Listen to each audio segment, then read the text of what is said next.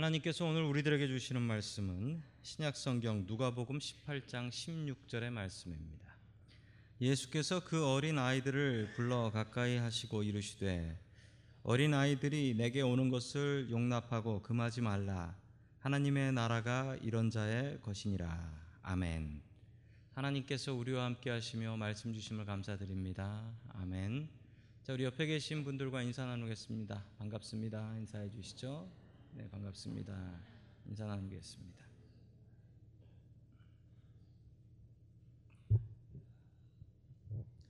한국 TV에서 어떤 실험을 했는데요. 이런 실험을 했습니다. 그 아이들이 본능적으로 누, 잘생긴 사람을 따라가나 안, 잘생기지 않은 분을 따라가나 이게 사, 잘생긴 사람을 따라가는 게 이게 본능이냐 아니냐 이것을 살펴보기 위해서 그 장동건 씨 잘생긴 장동건 씨 사진을 놔두고 또 그렇지 않은 좀 죄송하게 생긴 분 사진들 이렇게 놔두고 아이들이 어딜 바라보나 보니까 그 깐난 애기들이 그 잘생긴 사람을 보더래요. 잘생긴 사람을 딱 보더래요. 그래서 아주 좋아하더래요. 야, 잘생긴 걸 알아보는 건 이 basic instinct 본능이구나라는 것을 알았습니다. 참 슬픈 일이잖아요. 이런 일은 우리들에게. 자, 그런데 안 슬프신가 봐요. 저만 슬픈가 봐요. 그 다음에 이런 실험을 했습니다. 그 장동건 씨가 막 무섭게 인성, 인상 쓰고 있는 사진과 또 아까 그 별로 죄송하게 생긴 분이 화사하게 웃는 사진을 두 개 놓고 아이들이 뭘 보는가 이렇게 보니까 아이들이 그 화내고 있는 장동건 씨 사, 얼굴을 보지 않고 오히려 죄송하지만 웃고 있는 그분 사진을 이렇게 쫙 보더랍니다. 아, 여기서 우리는 귀한 교훈 하나를 배울 수 있습니다. 생긴 건 어쩔 수 없지만 웃을 수는 있다라는 겁니다. 여러분 옆에 계신 분들과 함께 다시 한번 웃으면서 웃으면서 인사 한번 하시죠. 예, 저는 장동건이 아닙니다라고 하면서 인사하시면 되겠습니다.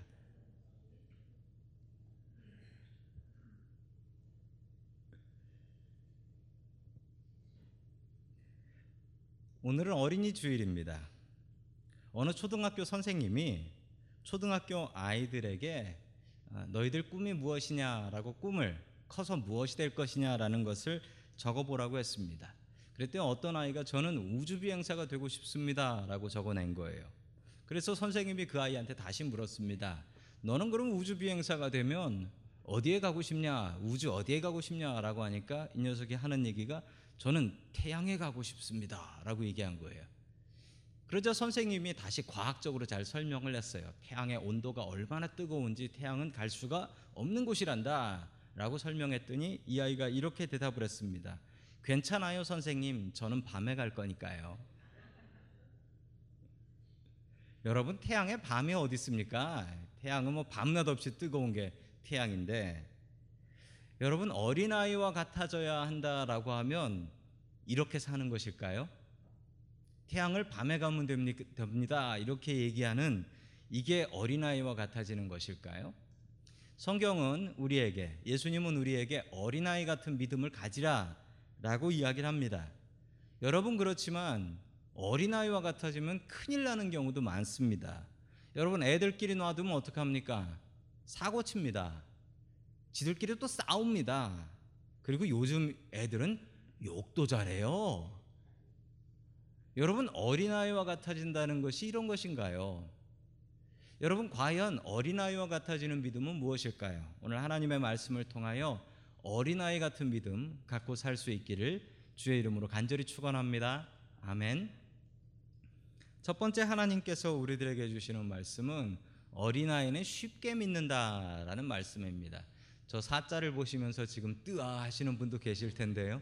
저 숫자는 전혀 중요치 않다니까요. 숫자는 길이와 아무 상관이 없어요. 저의 막내 아들에게 요즘도 그 저희 막내 아들이 저랑 장난을 많이 칩니다. 저도 막내 아들한테 장난 많이 치고 그러는데 어렸을 적에 제가 아이한테 종이를 내놓고서 거기다가 제가 얼굴을 막 연필로 그렸어요. 그랬더니 와 멋지다고 아빠 멋지다고 저 그림 잘 못 그리거든요. 아주 어렸을 때 멋지, 멋지다고. 그리고 나서 제가 지우개를 꺼내가지고 지우개로 얼굴을 쓱쓱쓱쓱 지웠습니다. 그 지, 지우개를 지우니까 얼굴이 싹싹 없어지잖아요. 그러니까 아이가 놀래가지고 허, 대단하다고. 제가 그 아이에게 장난으로 이렇게 한마디 했습니다. 이거로 네 얼굴 지우면 다 지워진다. 그랬더니 얘가 기겁을 하면서 도망가는 거예요. 아빠 내 얼굴 지우지 마요. 그러면서 막 도망가는 거예요. 얼굴이 지워질까봐 아이들이 얼마나 잘 믿는지 이 지우개로 얼굴 지우면 지워진다. 그러니까 그걸 믿는 거예요.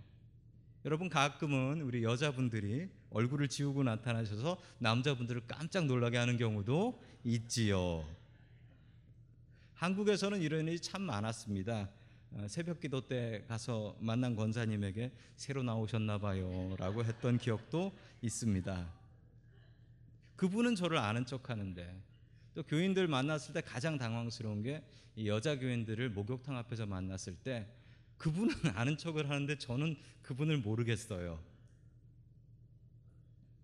여러분 아이들이 특징이 아이들은 안 믿는 척하면서 믿고요. 어른들은 믿는 척 하면서 안 믿는데요. 어른들은 척을 잘한대요. 믿는 척, 아닌 척. 오늘 하나님의 말씀 같이 봅니다. 요한복음 6장 9절의 말씀입니다. 같이 읽습니다. 시작. 여기 보리빵 다섯 개, 물고기 두 마리를 가지고 한 아이가 있. 그러나 이렇게 많은 사 무슨 소용이 있겠습니까? 아멘. 예수께서 오병이어의 기적을 일으키실 때였습니다. 5천 명의 사람들이 있었고 이 사람들이 배가 고팠다라고 이야기합니다. 예수님께서는 제자들에게 명령하셨습니다. 가서 먹을 것을 구해봐라라고 하니 이 제자들이 구해온 것이 어린아이의 도시락, 어린아이의 도시락으로 가져온 보리빵 다섯 개와 물고기 두 마리 이게 전부였어요. 뭐 양이나 많았겠습니까? 뭐 어떤 분들은 이 물고기 두 마리가 고래 두 마리였을 것이다 라고 얘기하시는 분도 계시지만 그건 말이 안 되죠. 아이가 도시락으로 어떻게 고래 두 마리를 가지고 다닐 수가 있겠습니까? 여러분 정말 이게 전부일까요? 여러분 거기에 있는 어른들 5천 명은 아무도 아무것도 안 가져왔고 아무 준비도 안 했고 요 아이만 준비를 해가지고 왔다. 이건 말 되는 얘기일까요? 여러분 말이 안 됩니다. 여러분 어른들은 자기 먹을 게 있어도 안 뺏기려고 주머니에 넣고 있었던 것이고 아이는 예수님의 설교 듣고 같이 다 설교 들었거든요. 설교 듣고 은혜 받아서 야 예수님께서 하신다면 뭔가 하실 것이다 라는 마음으로 자기 주머니에 있었던 먹을 거를 내어 놓은 것입니다. 여러분 제가 엉뚱한 상상을 해봤습니다. 만약 이 아이에게 옆에 엄마가 있었으면 어떤 일이 벌어졌을까요? 그냥 뒀다 너나 먹어라 라고 하지 않았을까요? 여러분 그런데 이 아이는 달랐습니다. 똑같이 설교를 듣고 똑같이 하나님의 말씀을 들었는데 은혜는 이 아이가 다 받았어요. 이 아이는 믿었어요. 그래서 자기 도시락 내놓습니다. 주님께서 원하시면 뭔가 하시겠지 하는 믿음으로 내어놓았습니다. 그렇지만 다른 어른들은 내어놓지 않았습니다.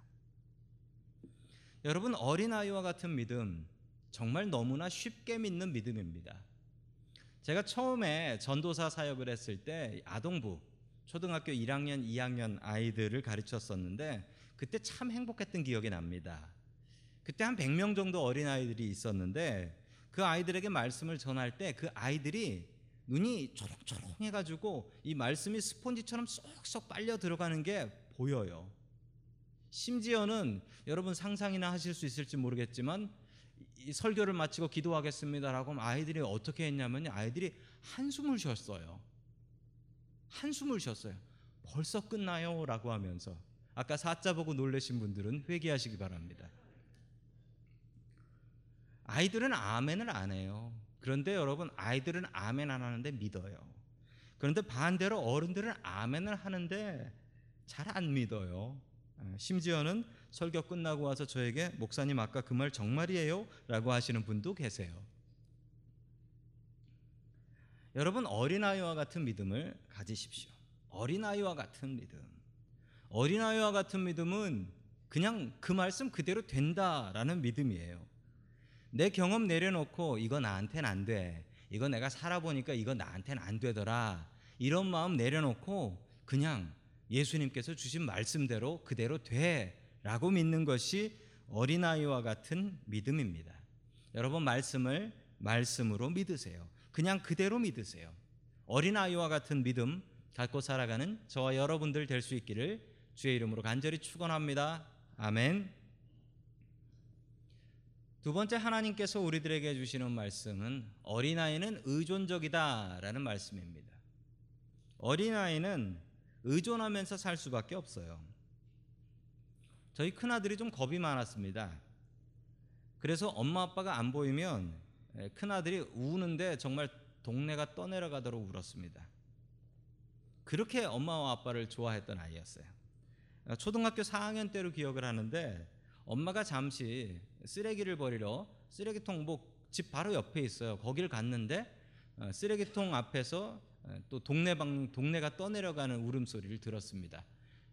엄마가 쓰레기통 쓰레기 버리러 갔는데 큰 아들이 또 울기 시작한 것이죠. 아, 물론 요즘은 엄마 아빠가 없는 것을 더 좋아할 때도 있고 때로는 집에 엄마 아빠가 있는 것에 더 놀라기도 합니다. 아, 그런 것을 보면 좀 섭섭하기도 합니다. 여러분 껌딱지라는 말이 있습니다. 껌딱지가 뭡니까? 이 껌딱지는 누가 껌을 땅에 뱉어 가지고 그 납작하게 까맣게 붙어 있는 걸 껌딱지다라고 하지요. 그런데 껌딱지에는 다른 말도 다른 의미도 있습니다. 다른 의미는 이거죠. 예, 엄마의 껌딱지라고 해서 엄마한테 그냥 척 들러붙어 있는 애들. 어, 지금 껌딱지 있는 분들 계시지요? 어린 아이들 키우는 분들. 예, 애들이 그냥 엄마 발에 그냥 대롱대롱 매달려 있어요. 엄마 발에. 그래도 저희 동네는 좀 선선해서 다행인데 한국에서 애기들 키울 때 보면은 한국의 여름이 오죽 덥습니까? 그렇게 더운데 애가 껌딱지 같이 엄마한테 척 안겨 있는 걸 보면 제가 엄마가 아닌 게 참 다행이다라는 생각이 들 정도로 껌딱지 같이 붙어 있습니다. 나이 드신 어르신 분들은 그런 것을 보시면은 야 그래도 그때가 좋을 때다. 애들 집 떠나고 나가면은 정말 섭섭하다라고 말씀하시는 분들도 계시지요. 아이들에게 배워야 될 중요한 교훈은 의존성입니다. 항상 의지하는 것입니다. 어린아이는 부모 없이는 아무것도 할 수 없습니다. 부모에게 먹을 것 얻어 먹어야 되고, 부모가 입혀주는 것 입어야 되고, 부모에게 돈 다 써야 되고, 부모 집에서 같이 얹혀 살아야 합니다. 여러분, 개들은요, 태어나자마자 독립하기도 하고요. 심지어 개는요, 개의 심리에는 한 살이 지나면 개는 자기 자식을 자기 자식으로 보지 않는답니다. 한 살이 지나면 나무로 본대요. 그래서 내쫓아 버린답니다. 그런데 사람은 다르죠. 사람은 나이가 들어서도 부모님을 의지하고 부모님을 만나고 부모님의 도움이 필요합니다. 여러분 우리가 가져야 될 믿음은 껌딱지 같은 믿음입니다. 껌딱지 같은 믿음은 떼어도 떼어지지 않고 늘 붙어 다니는 믿음입니다. 이게 바로 껌딱지 같은 믿음입니다. 여러분 우리가 하나님을 믿는데 어떻게 믿어야 되냐면 껌딱지 같이 믿어야 됩니다. 잘 떼어지지도 않고 늘 들러붙어서 살아가는 믿음. 우리가 하나님을 이렇게 의지해야 됩니다. 우리 옆에 계신 분들과 이렇게 아까 그 어, 웃는 얼굴로 이렇게 인사하시겠습니다. 껌딱지 같이 믿읍시다.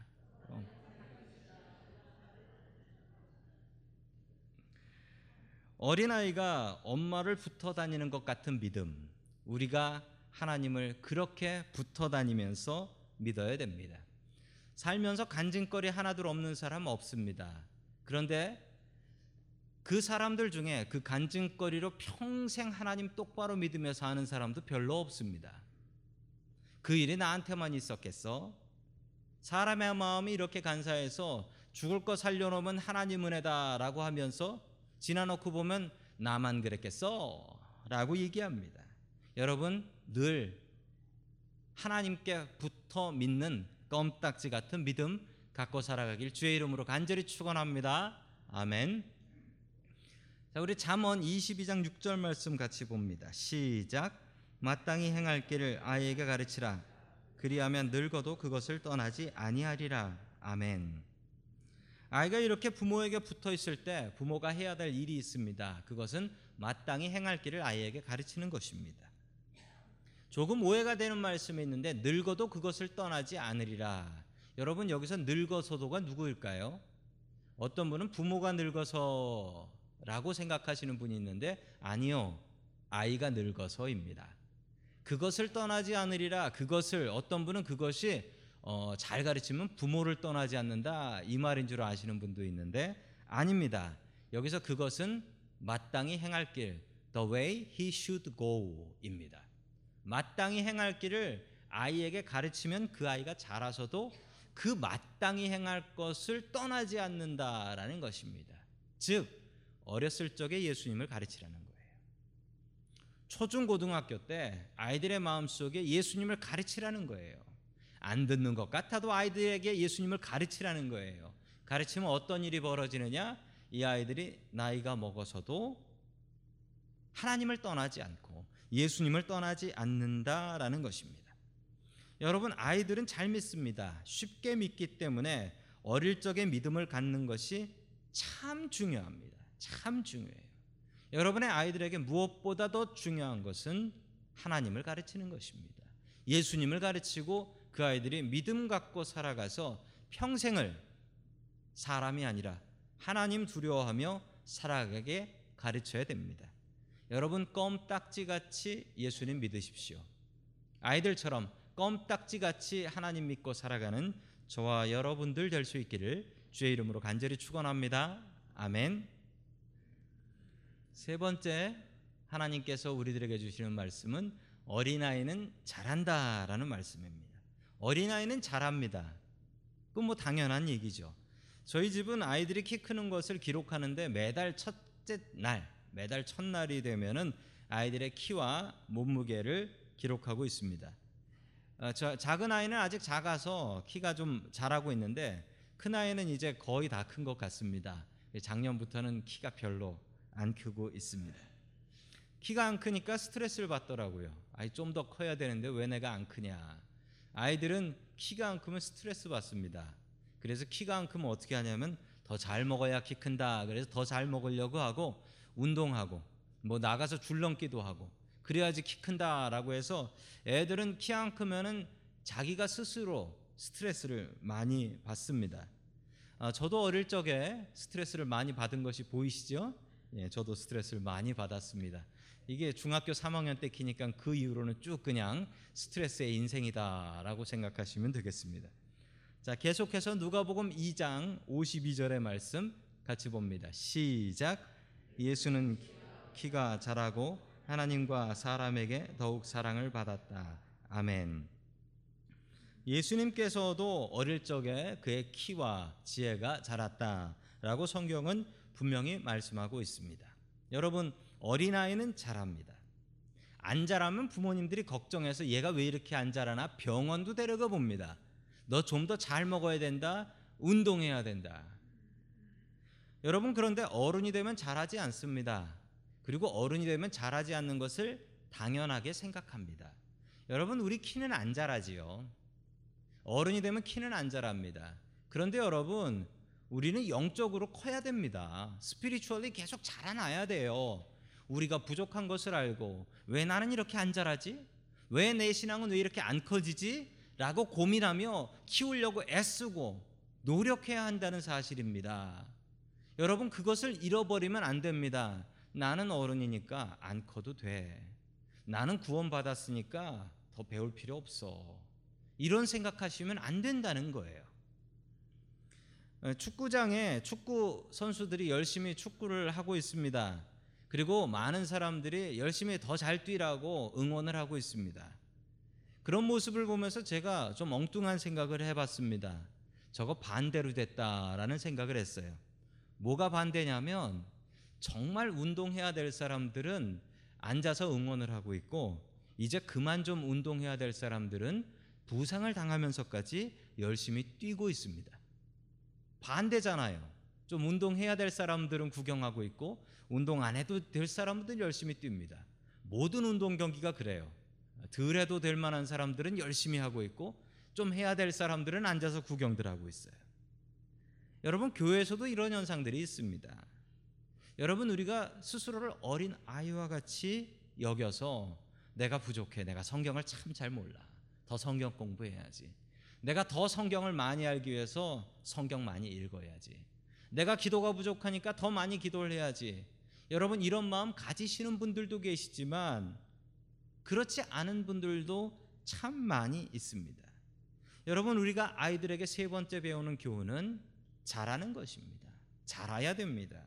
여러분 어린 아이들과 같이 믿음 가져서 늘 부족함을 알고 성장하려고 애쓰는 저와 여러분들 될 수 있기를 주의 이름으로 간절히 축원합니다. 아멘.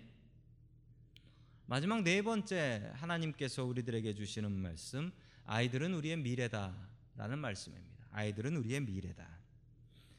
자, 우리 누가복음 18장 15절 말씀 같이 봅니다. 시작. 사람들이 아기들 이렇게 데려와서 쓰다듬어 주시기를 바랐다. 제자들이 보고서 그들을 꾸짖었다. 아멘. 예수님께 사람들이 아기들을 데리고 왔습니다. 그리고 아기들을 데려와서 예수님께서 쓰다듬어 주시며 안수 기도 하는 것을 받기를 원하셨다는 것입니다.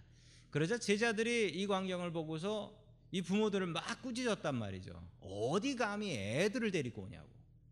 여러분 당시에 애들은 이런 취급을 받았습니다. 지금은 애들이 집안의 왕이다라고 하지요. 집의 왕이래요. 그런데 이 당시에는 애들이 집의 왕이 아니었습니다. 애들은 그냥 쓸데없는 밥이나 축내는. 왜냐하면 애들이 이러다 또 많이 죽었거든요. 마음만 아픈.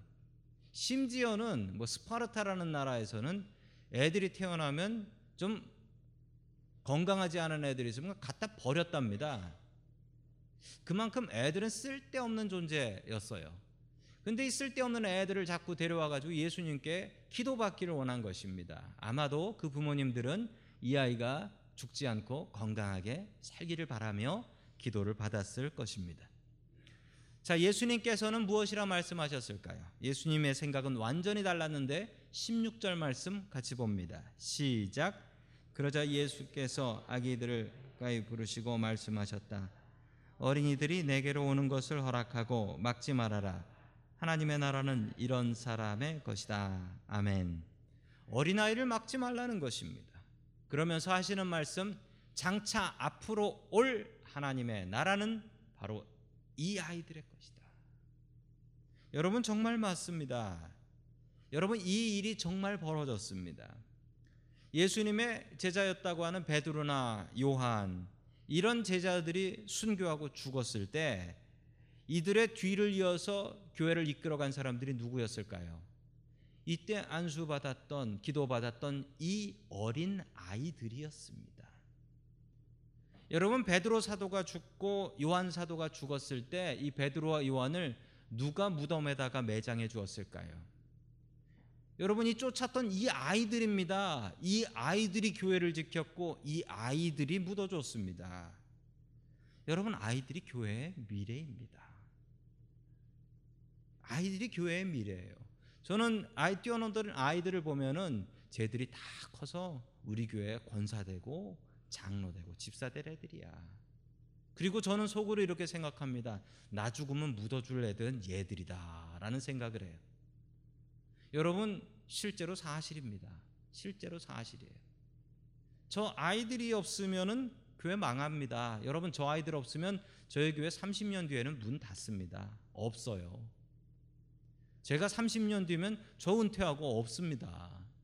여러분 아이들은 교회의 미래예요. 참 안타까운 사실 하나 알려드립니다. 여러분 제가 알기로 샌프란시스코에 있는 교회 중에 반 정도는 아동부가 없습니다. 반 정도는 아동부가 없어요. 애가 없어요. 그리고 아동부라는 부서가 없어요. 한국의 강남 부자 동네잖아요. 한국의 강남에 있는 교회에 현재 반 정도는 아동부 중고등부가 없습니다. 여러분 한국의 교회가 망하는데 아주 급속도로 망해요. 얼마나 빨리 망하냐면 이러다간 30년 뒤에 교회 문 닫겠다라고 합니다. 왜냐하면 교회 아동부가 없지요. 게다가 한국에서는 애 키우는 게 돈이 너무 많이 들어간다고 그래서 애를 안 낳지요. 그러니까 갈수록 교회에 애들은 없지요. 엄청난 속도로 교회가 무너지고 있습니다.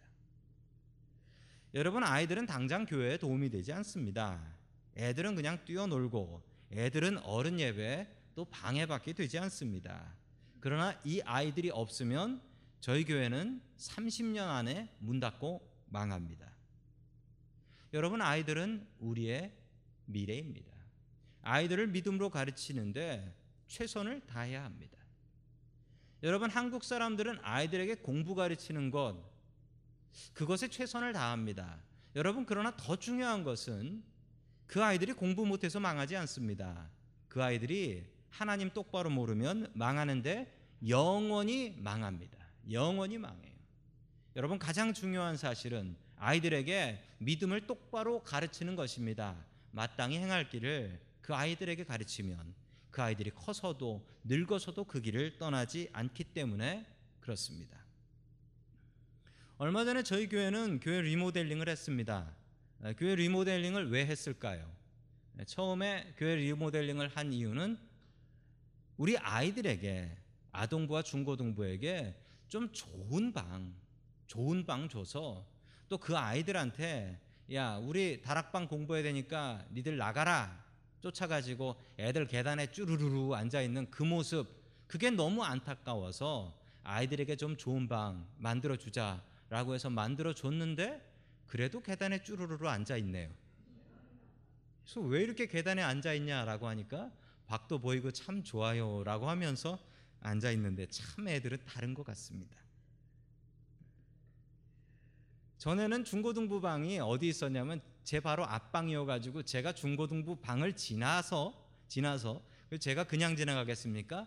잘 하나 한번 감시하고 그러고 들어가고 또 나올 때 또 잘 하나 한번 감시하고 나오니 애들이 얼, 얼마나 불편했겠습니까? 그래서 애들한테 그 그 제 방도 내주고 그리고 저는 올라왔습니다. 사실 저는 밑에 있는 시절이 훨씬 더 좋았습니다. 그런데 참 잘했다라는 생각이 드는 게 아이들이 방을 좋아하더라고요. 방이 좋다고 그 방에서 뛰어노는 것 보면서 야, 참 잘했다라는 생각이 들었습니다. 여러분 아이들을 위해서 더 많은 헌신과 투자를 해야 합니다. 돈만 투자해서 될 일 아니고요. 여러분 많이 기도해 주셔야 되고요. 그리고 여러분 더 좋은 선생님들이 필요합니다. 우리 교육부에 더 좋은 선생님들이 필요해요. 목사님, 전도사님에게만 아이들을 맡겨둘 수가 없어요. 왜냐하면 목사님, 전도사님들은 참 좋지만 계속 바뀌니까요. 여러분이 교사가 되셔서 아이들에게 더 귀한 믿음의 영향을 끼쳐 주셔야 되겠습니다. 예수님께서는 우리에게 분명히 말씀하셨습니다. 아이 같은 믿음 가져라. 여러분 아이들처럼 믿으십시오. 아이들처럼 쉽게 믿으시고 또한 아이들처럼 의지하시고 또한 아이들처럼 늘 성장하는 저와 여러분들 될 수 있기를 주의 이름으로 간절히 축원합니다. 아멘.